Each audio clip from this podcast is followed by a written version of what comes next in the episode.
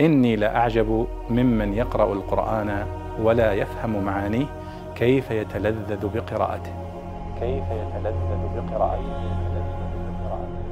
ورد سؤال عن قوله تعالى يعزب. ما معنى يعزب؟ في قوله تعالى وما يعزب عن ربك من مثقال ذرة في الأرض ولا في السماء.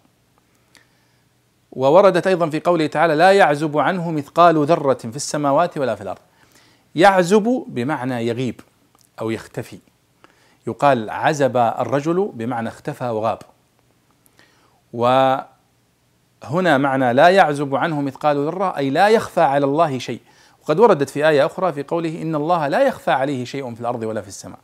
فيعزب بمعنى يخفى أو يغيب عن علم الله سبحانه وتعالى. وهذه الآية من الآيات التي تدل على سعة علم الله سبحانه وتعالى وإحاطته بمخلوقاته. فلا يعزب عنه أي لا يغيب لا يختفي عنه سبحانه وتعالى شيء في الأرض ولا في السماء ولا يغيب عن علمه. ومنه قولهم رجل عازب أي بعيد غائب مختفي.